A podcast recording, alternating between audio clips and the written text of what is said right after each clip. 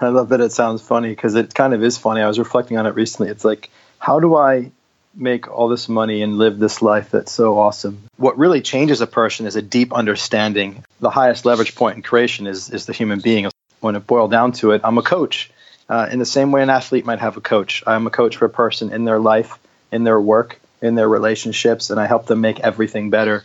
Hello, all you beautiful misfits and rejects out there. That is JP Morgan from JP Morgan Creating. He is what one might call a life coach, a business coach, a coach of relationships, a coach of whatever you need help with, he will be there for you. And he's somebody I was introduced to recently from a good friend. And actually, I'm in the market for a coach who is very serendipitous that he's kind of come into my life. And nice enough to at least spend an hour with us here today, kind of describing what he does and, and what he really believes in and how he stays focused on what he's trying to cultivate within himself and with others. So I really think this episode is is very helpful to those who are out there like ready to take that step, ready to really push themselves into a realm in which they might not be comfortable with. You know, he talks a lot about the commitment to your path, to your being, to what you want out of life. And in that commitment, you can really cultivate who you want to be and and get to where you want to go and achieve the things that you want to achieve. So I really want to thank you for joining us for this episode. I hope you like it. Please remember that you can subscribe on iTunes, so please pick out your phone and subscribe.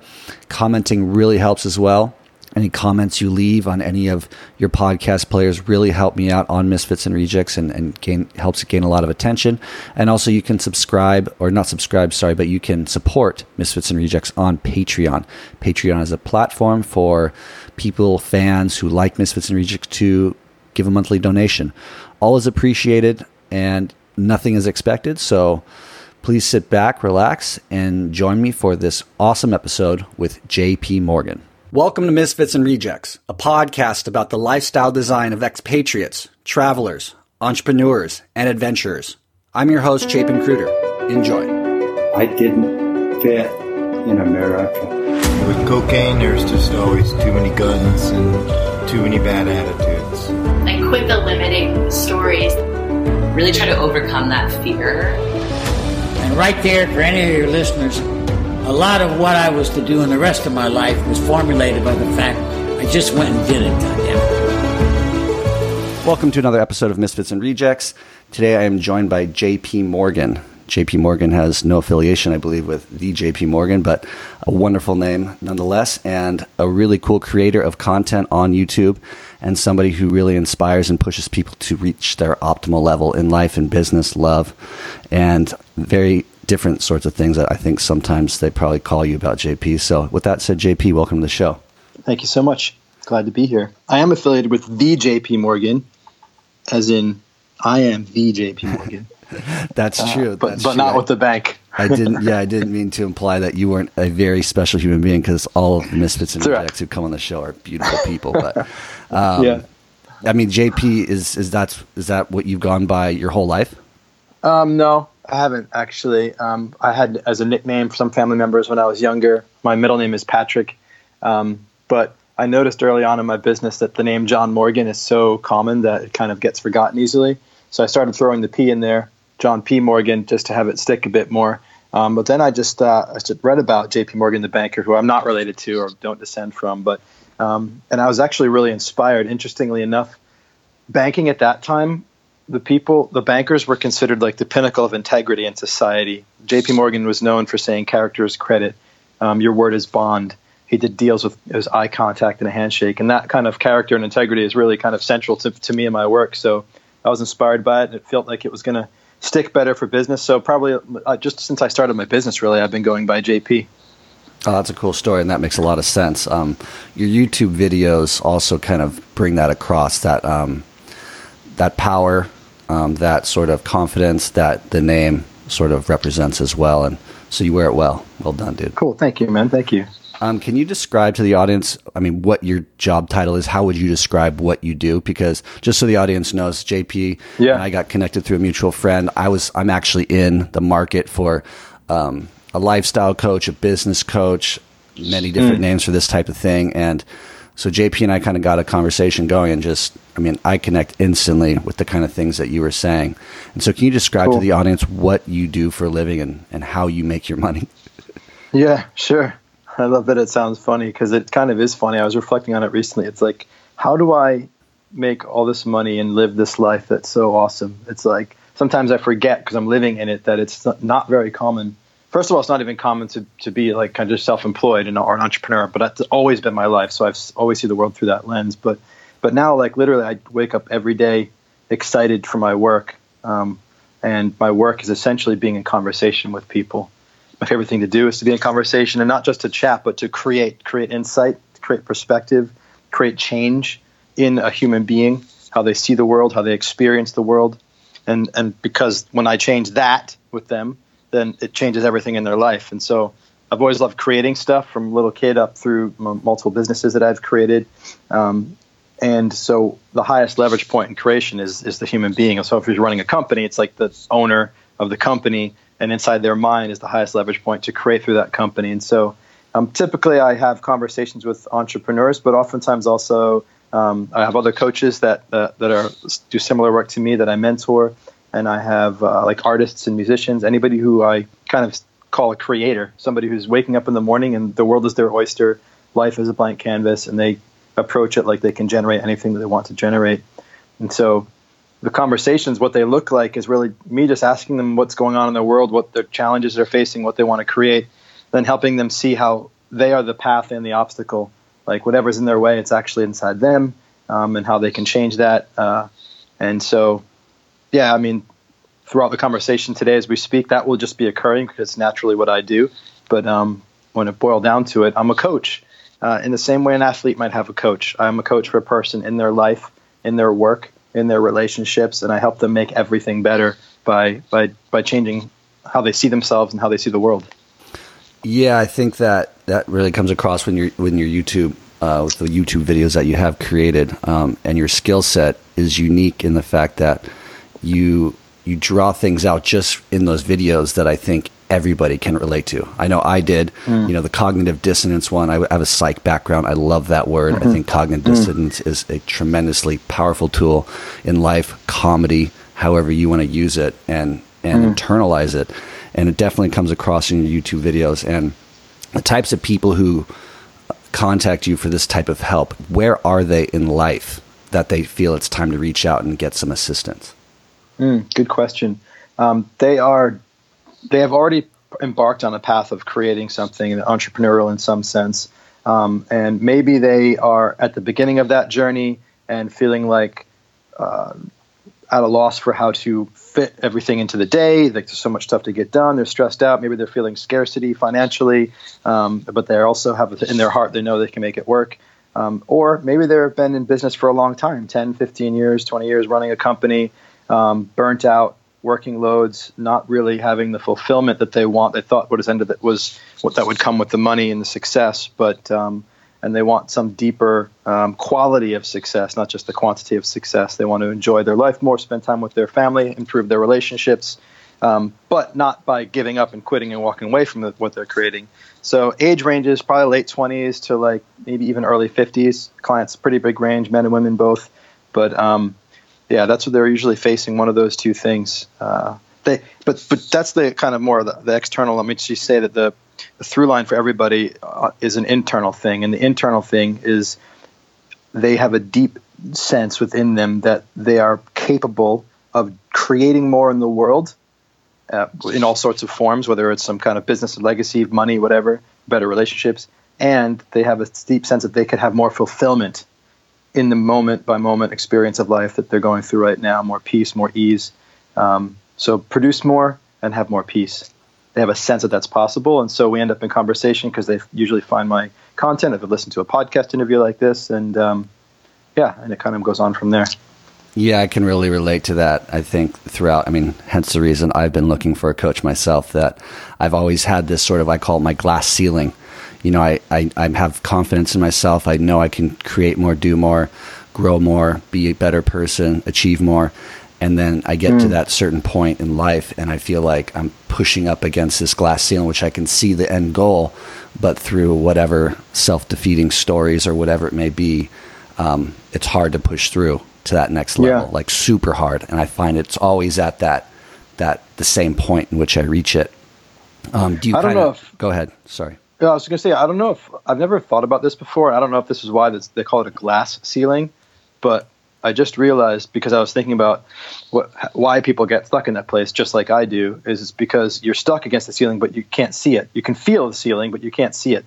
And it's just maybe that's the maybe that's why they call it a glass ceiling. But I just realized how perfect that is, and that's why I I've had my own coaches, and I will always have my own coaches. I'll have people in my life who can see the glass that I'm pressing up against but can't see and they can point it to me. And it's as soon as like you can move, just like with a piece of glass, if you're if you're totally perpendicular to it and it's perfectly clean and clear, you can't see it. But if you can move your position because somebody takes you by the hand and they brings you to the side, all of a sudden you can see the glare, the glass comes into view, and you're like, oh shit, that there was a piece of glass there. Um, and so that really kind of that, that's the primary reason I hire coaches is because I know that it's just a function of being human that we can't see the glass we're pressing against and we need we need other people, uh, another person uh, to show it to us. Yeah, that's true. Um, before we get into the mentors that you've hired for yourself, because we talked a little mm. bit about that, and I think that was a really interesting, relevant story.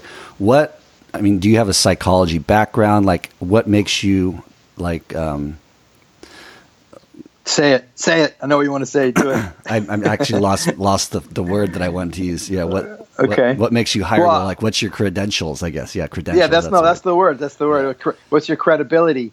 What's right. your what's your, what makes you qualified? Qualified. There so, Yeah. So I'm not qualified. Okay, perfect. I'm not qualified because I don't really. But I don't. This is my whole thing. This is my whole attitude. I don't buy into um, there being such thing as qualification um, as as a, as a prerequisite for action and for and producing results. Um, qualification is really about like um, some external measure that says that people can trust you. And I don't ask anybody to trust me. I, I go first.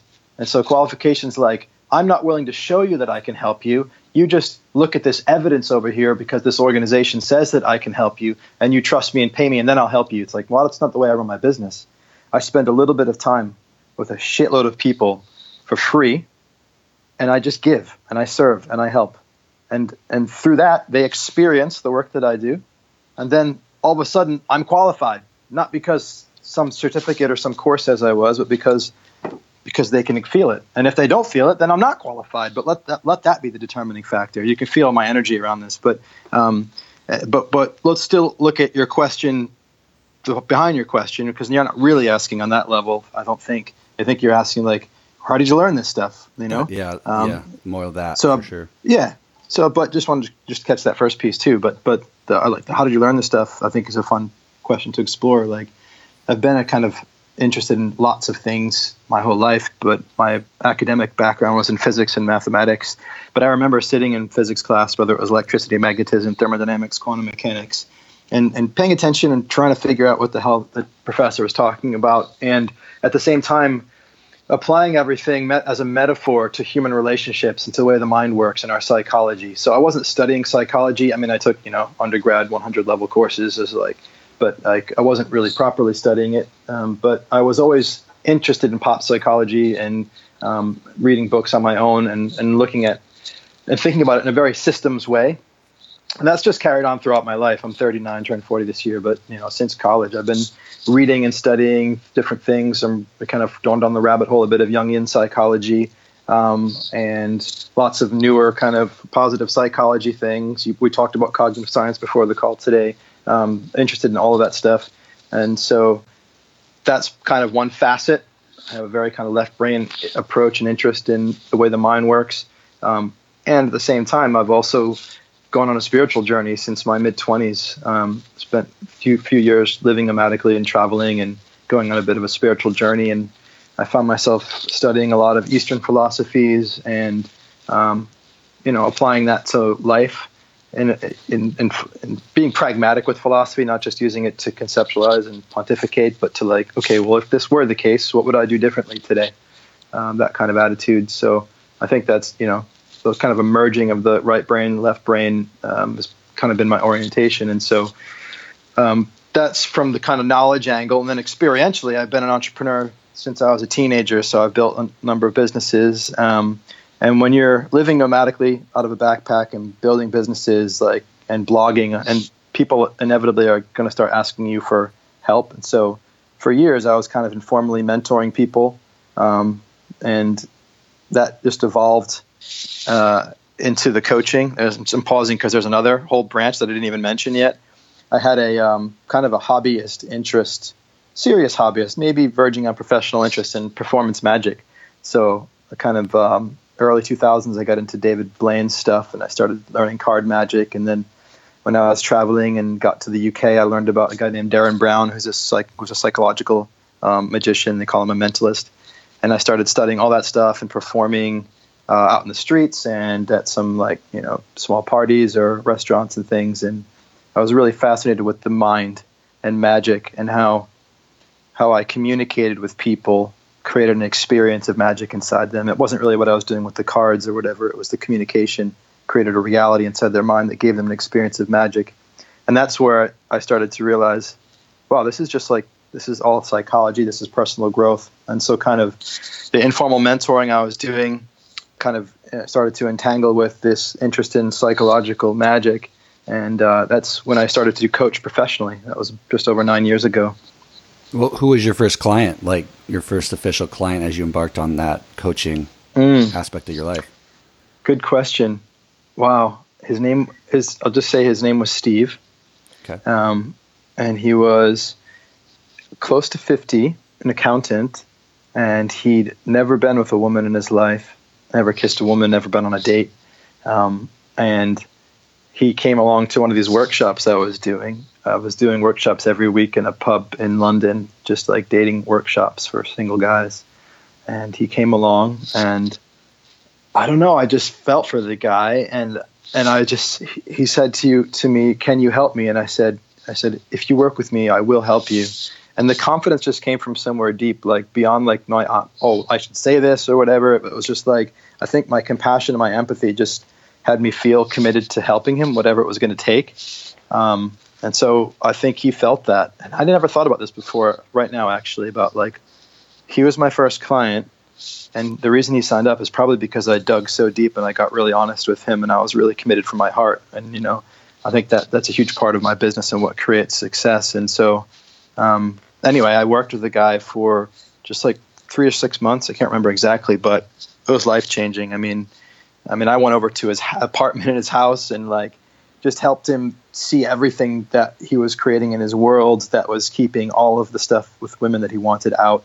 And it was blowing his mind and like he's like a different person. I haven't seen him in some years now, but a couple of years later, I mean, he's like been on dates, been with women, um, got his like got LASIK, had the, you know, got a haircut, got like you know, he just looks like a different person. He's like full of life. So um, it'd be great to to reach out and find out how he's doing now. It's been probably eight years or so, but yeah, yeah. I mean, it's you know it's one thing to point out the the things that people create that prevent them from achieving what they want out of life, but it's another thing to actually get them to implement the strategies that you're teaching.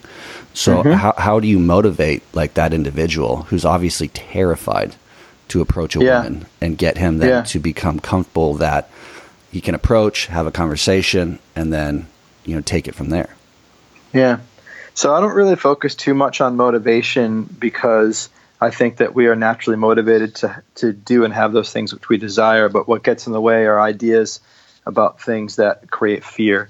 And so it's you know in the end the result's the same, but I focus more on removing the fears that are between people. Um, you know, there's the whole I call it black path and white path. Black path being feel the fear and do it anyway, get lots of motivation and courage, you know, force through it. And white path is kind of see that the idea that undermines or sorry, the idea that um, that generates the fear is an illusion, and you can actually when you can see that illusion is an illusion, then the fear kind of dissolves. And then and sometimes I, I you know just push through things. It's good to just have that too, but I tend to be a little bit more white path when um I'm working with people. So for him, it's really, and from a lot of the clients, I'm really like, what, what is the path to having what you want that feels free and easy, and and just coming from a place where there's believing that that path is always possible is actually what's most instrumental in generating that insight that can show that path. So um, it's like looking for different perspectives. One of the big themes in that work. So like my early coaching days when I was first getting started, my focus of, was a niche of, of dating, and so I was working both men, men and women in the UK. But um, with men in particular, when it comes to human connection, relationship, not just with women but all people, um, the thing that got in the way or gets in the way is like an un- our subconscious orientation of trying to acquire something, be it a client, money, um, sleeping with a woman, her approval, them people just liking you, people thinking you're powerful or good enough, whatever. Just so, there's something that you want from them, and that and that that wanting that is what creates the context for the fear. The fear that I can't get it or I won't get it um, arises from the desire to have it. And so when you can get somebody, first of all, to see that deep down subconsciously, they're trying to get something from somebody. And then you can help them to see how they can make a choice to only give and to only serve and to only help.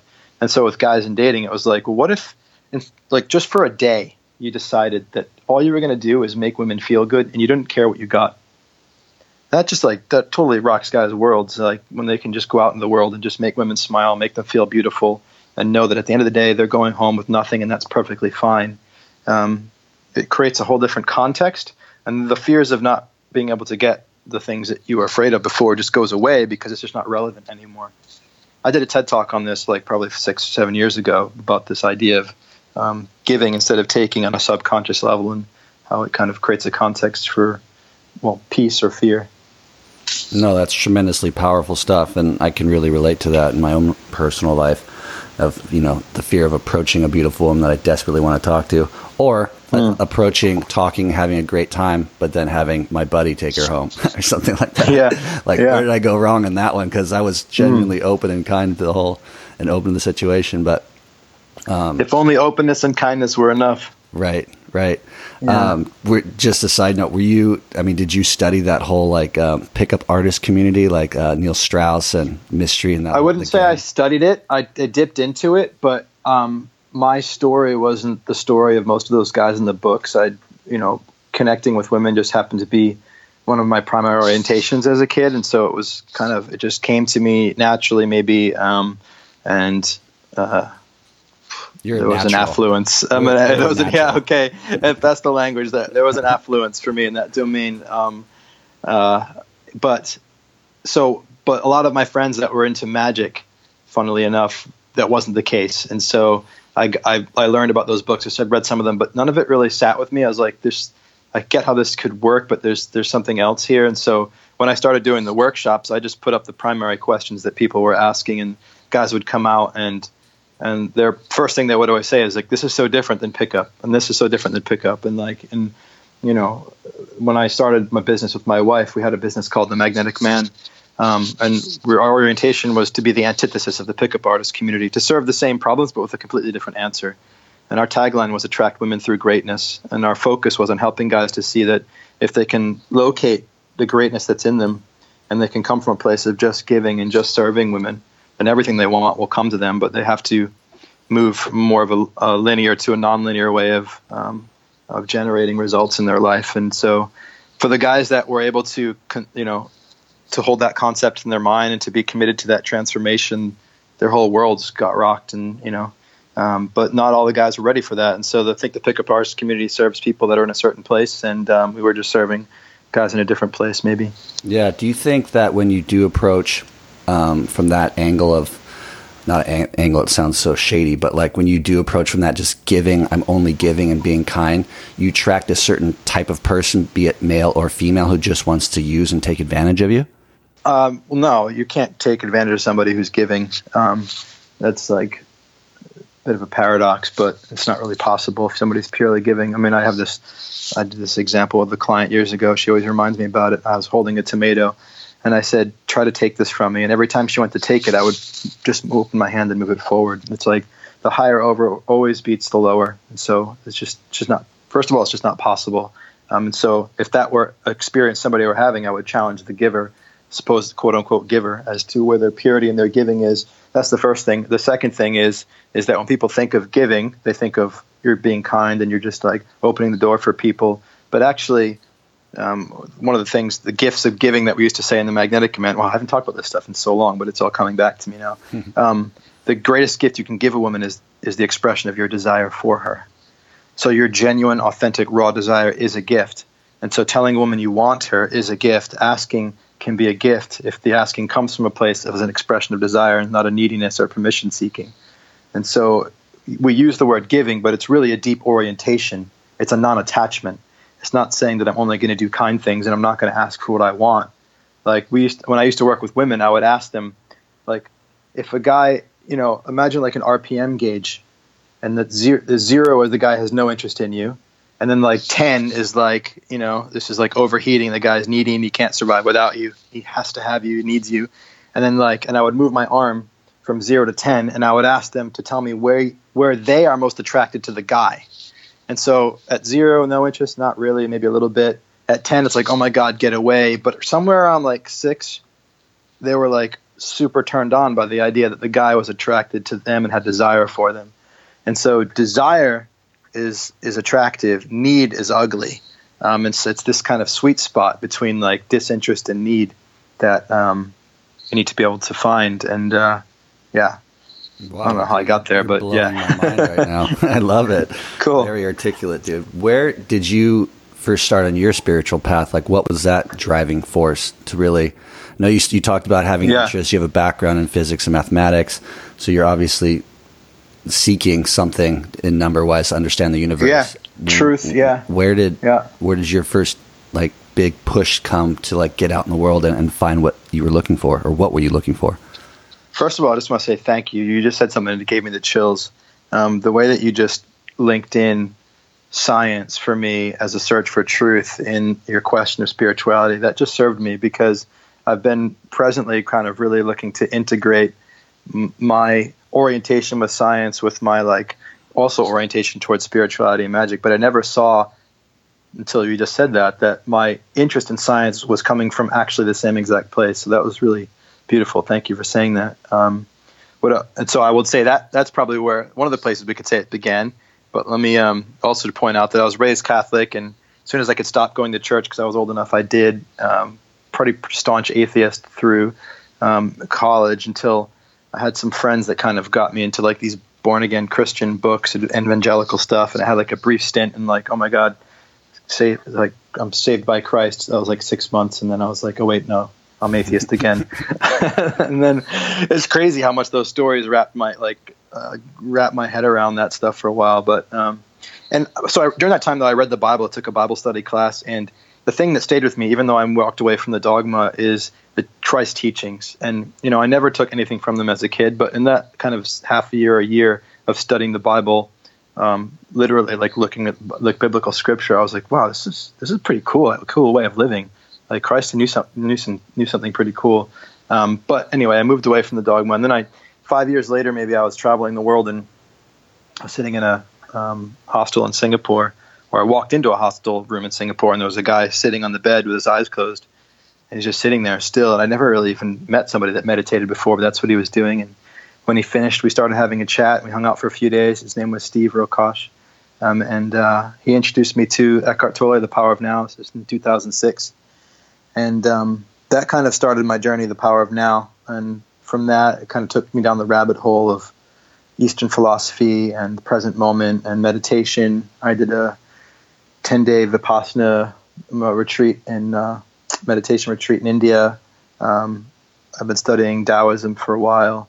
And more recently, um, I've been starting to study Christian existentialism, which is um, there's books like A Course in Miracles and The Way of Mastery, and these are texts that reinterpret biblical scripture as psychological developmental uh, map.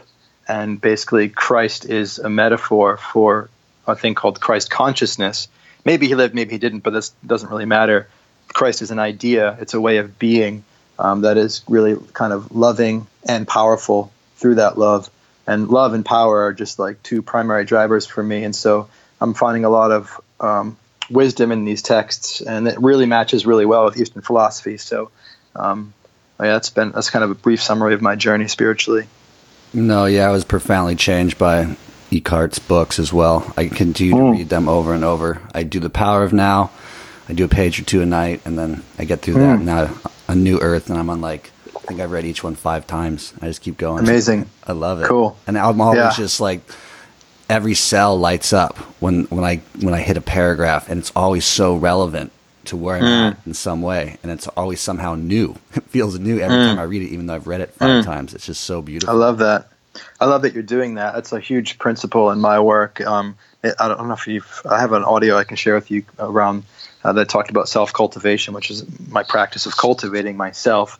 But one of the most important principles in there is um, a practice of rereading things and like coming at because I spent a lot of years um, just like more and more and more and more stuff, more stuff, new, new, new, and um, and I was in an accelerated learning course during this time actually, and the and the guy teaching the course it was a speed reading focus, and he shared a distinction versus learning versus understanding, and he said learning is based on difference and understanding is based on sameness, and I was like, whoa, that just blows my mind, but as I've looked at it over the years, like, geez, I've spent most of my time trying to learn, learn, learn, learn, learn, and it's always new, new, new. What's different, different, different, and that's great. But what really changes a person is a deep understanding, and understanding comes through revisiting the same thing over and over again, um, and seeing, like you said, you'll see new and different things in it, but it's it's it's new and different ways of of of, of the same thing. So there's it's deepening your ability to see that and to understand it. So I would imagine your understanding of the power of now and a new earth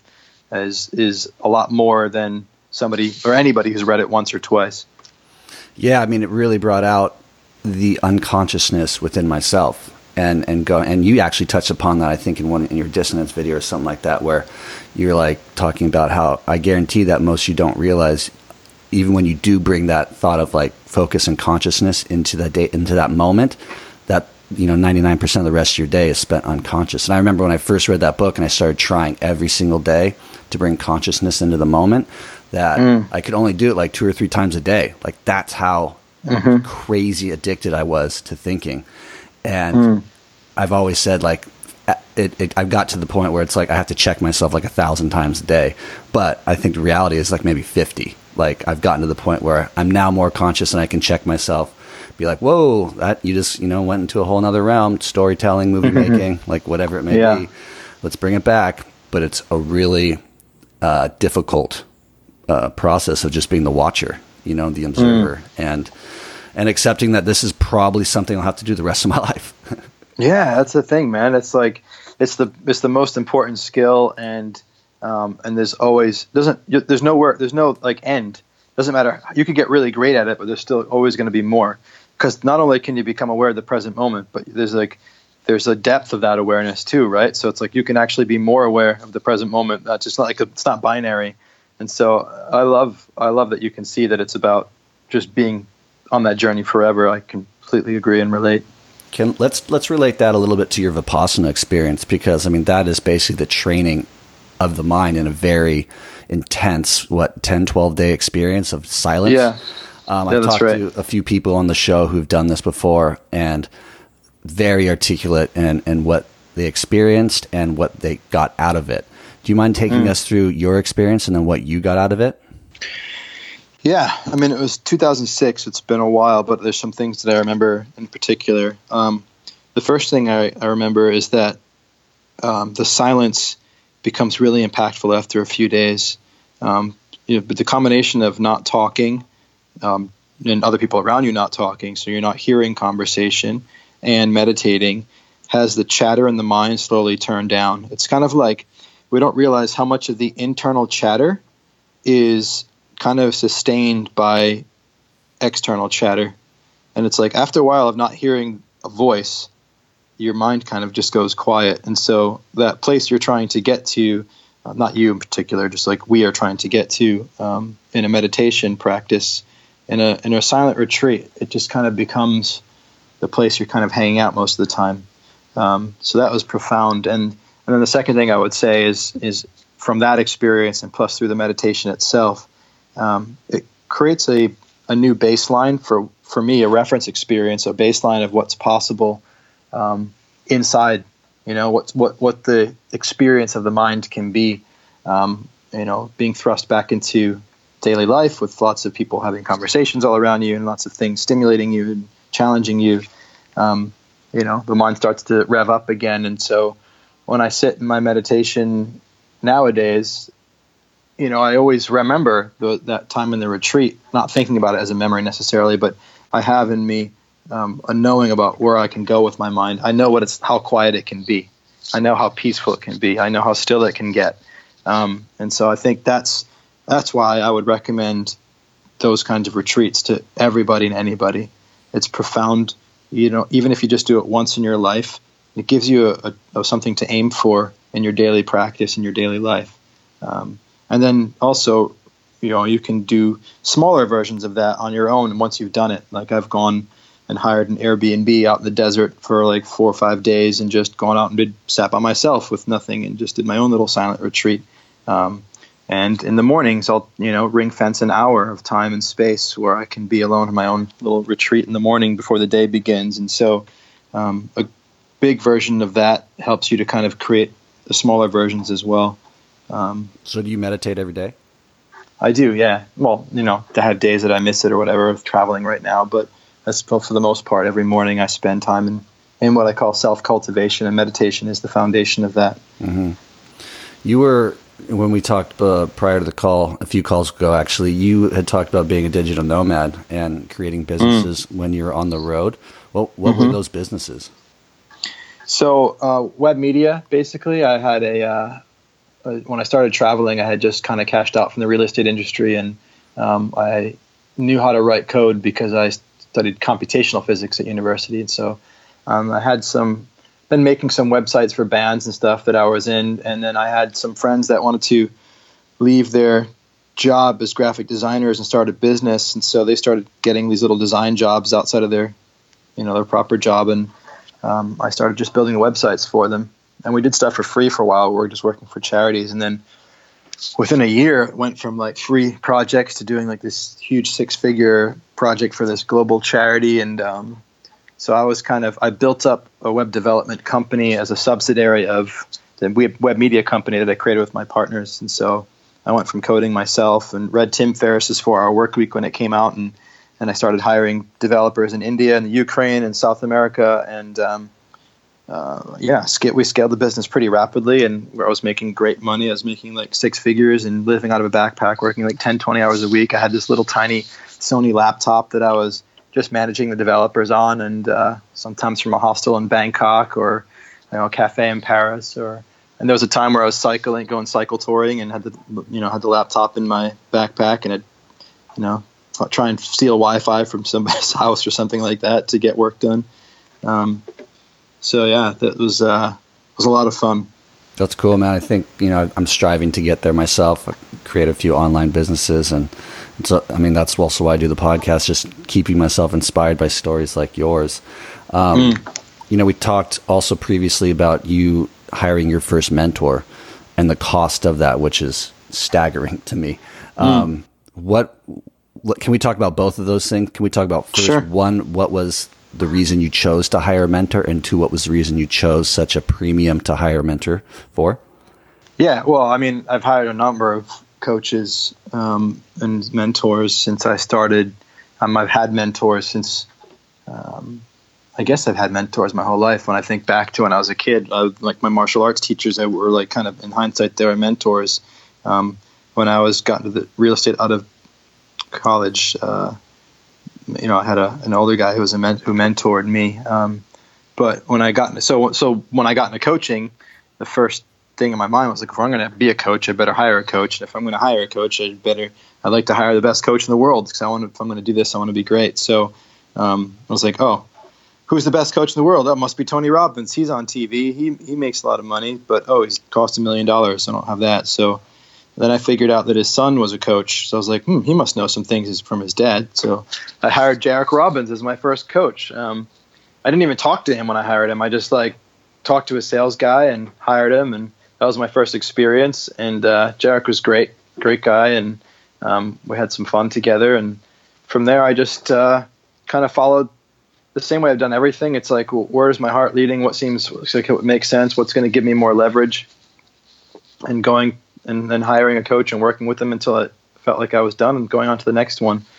And now I can that was the orientation then. Now in hindsight, I can see the word coach and mentor um, have come together for me because now when I'm hiring a coach, I'm hiring a mentor.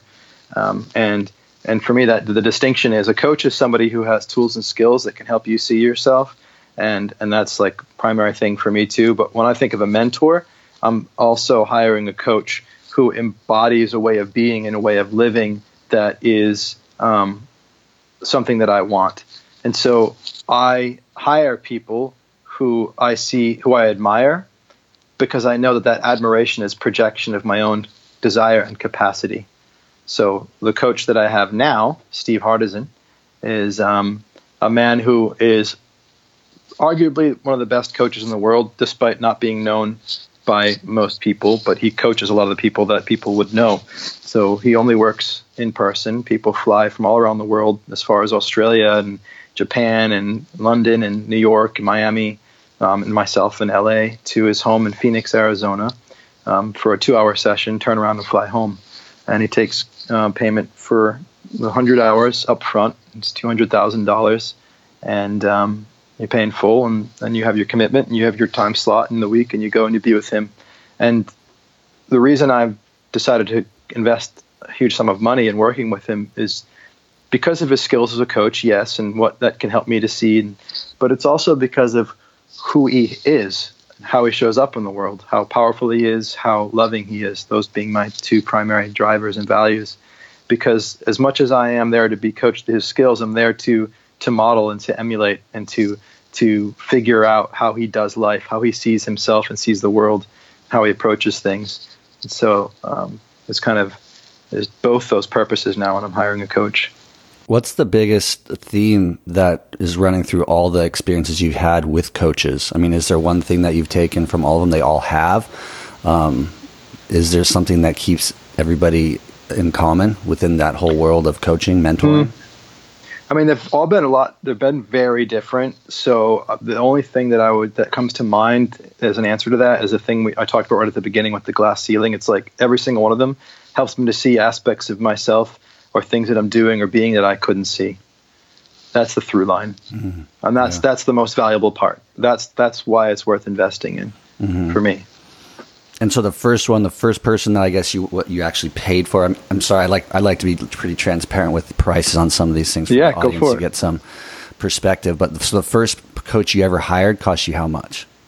I don't even remember, but it probably was like four or five hundred dollars a month, and I probably paid for like six months up front. So I think it was like a few grand.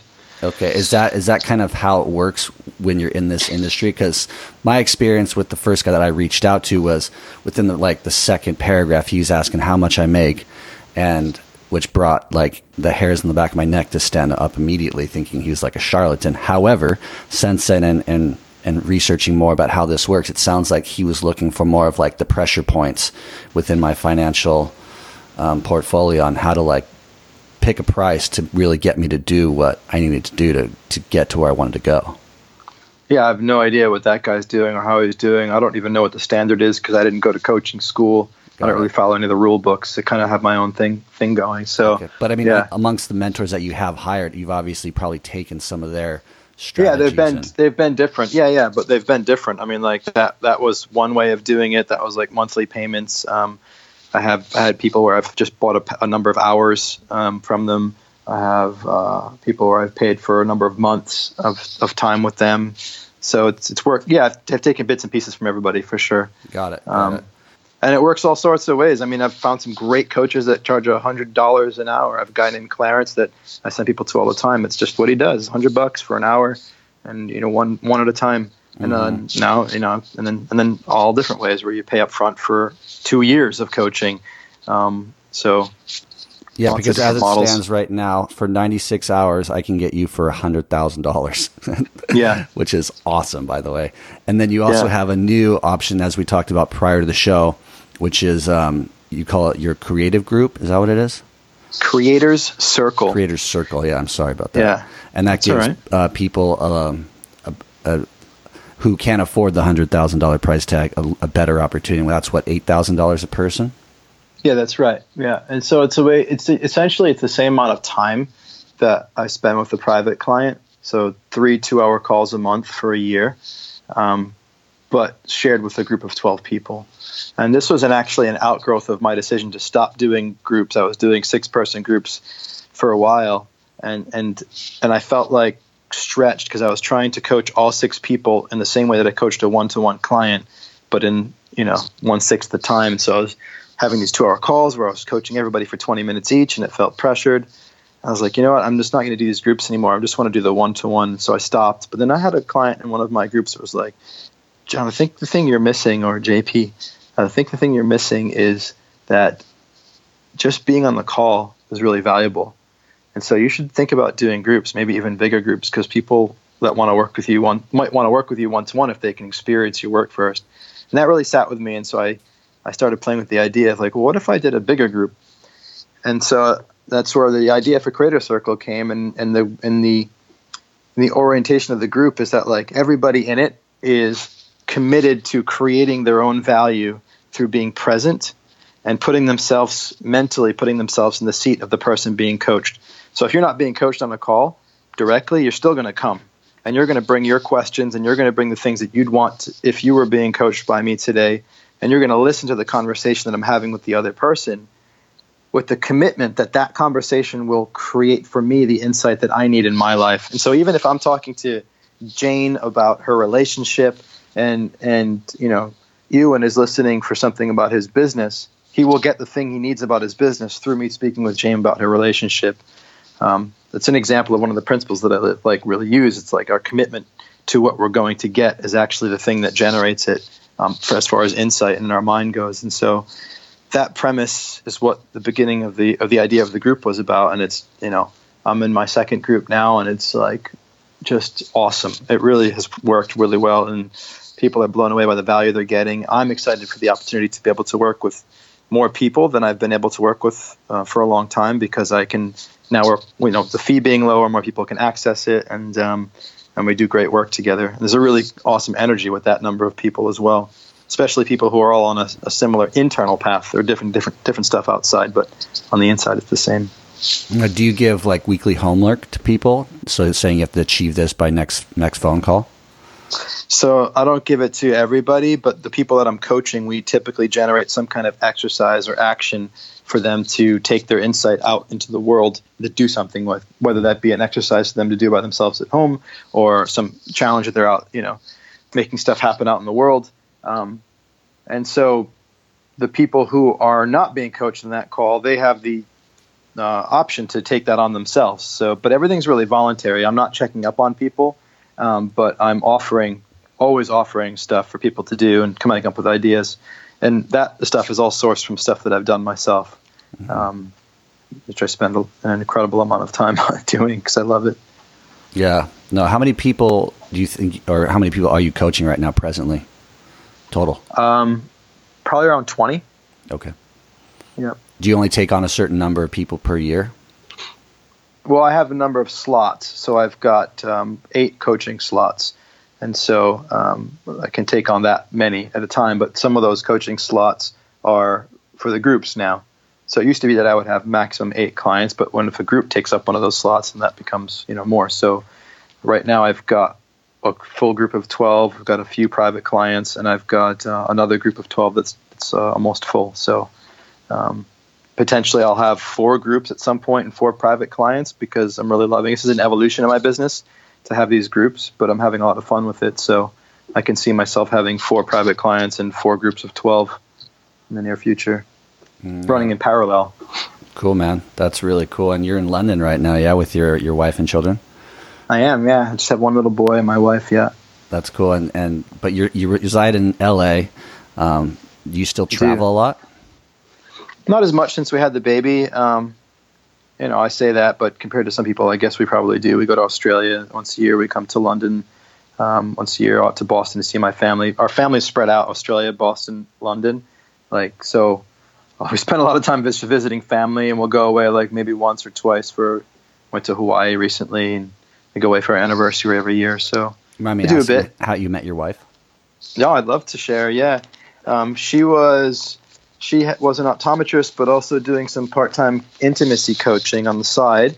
and she and I were introduced through an internet marketer that we both kind of knew for a short time, and um, we actually started off before we were dating. We were running workshops for guys together. I mentioned that earlier, and uh, as we started this business called the Magnetic Man, we were doing these little like talks and workshops where we were kind of role playing, you know, a guy flirting with a girl, and um, slowly, slowly, we started to get to know each other on a deeper level. I mean, she was a beautiful woman, but she wasn't really my type on the surface, based on who I dated in the past. But having these deep conversations about relationships and stuff, we started to realize that we had like, well, I started to realize that she's really kind of similar to me deep down in the kind of values level, and I just fell for her. And uh, we started dating secretly while running this business, and uh, it was really funny. I'm smiling because it's just like we would be flirting, and the guys would be like, "You guys."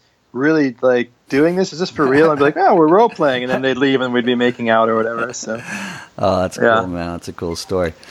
Um, you know, for the audience listening right now who are ready to make that change, ready to make that plunge, you know, what kind of advice could you impart on us before we part ways that could really maybe set that fire underneath their feet and get them to what take fire? that first step? The first step for what? What are you talking about? The first step for them who's listening, saying like, you know, I've I have this goal in mind. I'd like to mm-hmm. achieve it. I don't know where to start. Um, what what what could we maybe impart and tell them to or inspire them with right now before we mm. sign off? Mm, I don't know where to start. that's okay. You can take a no, no, no, no, no, no. That's not. I'm just. That's not me. It's not me not knowing where to start. It's you, when you were saying they don't know where to start. So I'm just kind of feeling into what that's. When I'm, I'm just repeating that to feel like when people are saying that, uh, I'm taking my time with it because I don't usually think that's the the issue. Um, what is the issue? Uh, it's fear. It's fear, and I think that being honest with yourself about what's really between you and taking action is way more powerful than just staying with the I don't know where to start. It's like, you know, if somebody fell and they got hurt, somebody fell off a motorcycle and there was like chaos and they were bleeding and like you need to call 911, but you need to help them. It's like there's so many things to do. It's not you're not going to sit there and be like, I just don't know where to start. Mm-hmm. It's like, well, because there's the re- you're just going to do something. And so I think that I don't know where to start is a distraction, which is distracting ourselves. So if somebody's in that place and they feel like they just don't know where to start, I think what they need to do is get more honest with themselves, sit down with a pen and write the sentence. Deep down, if I'm really honest, the truth is I'm afraid that dot dot dot and make a list. Just get get honest with yourself about what's going on. And if you have trouble even doing that, then you know, have a conversation with a coach, have a conversation with somebody who can help you see the things that you're afraid of that you're not seeing. You know, being able to see them witness them, acknowledge them. That is the path. You know, you talked about we talked today about like being becoming more aware and more mindful.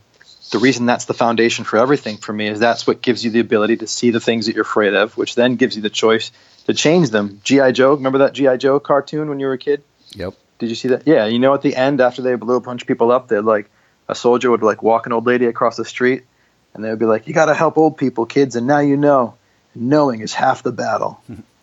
and that that so that thing knowing is half the battle like that's the first half we have to know we have to be mindful we have to know what's going on on the inside what's really going on and so um, if somebody's you know doesn't know where to start then i would say slow down don't start get clear on what's really going on for you and then then we'll know what to do next that's beautifully said, my friend. Before we sign off, you talked about um, a self cultivation book or audio that you oh, could maybe. Yeah, I have an audio. Is, yeah, I'm happy. If anybody reaches out to me and just uh, by email, jp at jpmorganjr.com, jpmorganjr.com, um, just, you know, to let me know you've heard the podcast and mention the self-cultivation audio. It's essentially a 90-minute webinar I did at the request of my clients where I just share literally what I do every morning, um, including my meditation, what my current practices are, what I'm studying, how I study, um, and how I use that to kind of change change myself and grow myself on a daily basis. Happy to share that. Perfect. Um, you'll be getting an email from me promptly after we cool. awesome. Thank you, JP. So you can check JP out at JP Morgan Creating or his YouTube channel, JP Morgan Jr. YouTube. And uh, thank you, brother, for taking the time. We appreciate you. Thank you. Much love. Thank you for joining me for this episode. I mean, gosh, JP, you can really feel his energy and the way he speaks. If you watch his YouTube videos, you can really see he's cultivated a presence. He's really worked on his craft, his being, his life pursuit, his his ability to be a student of life.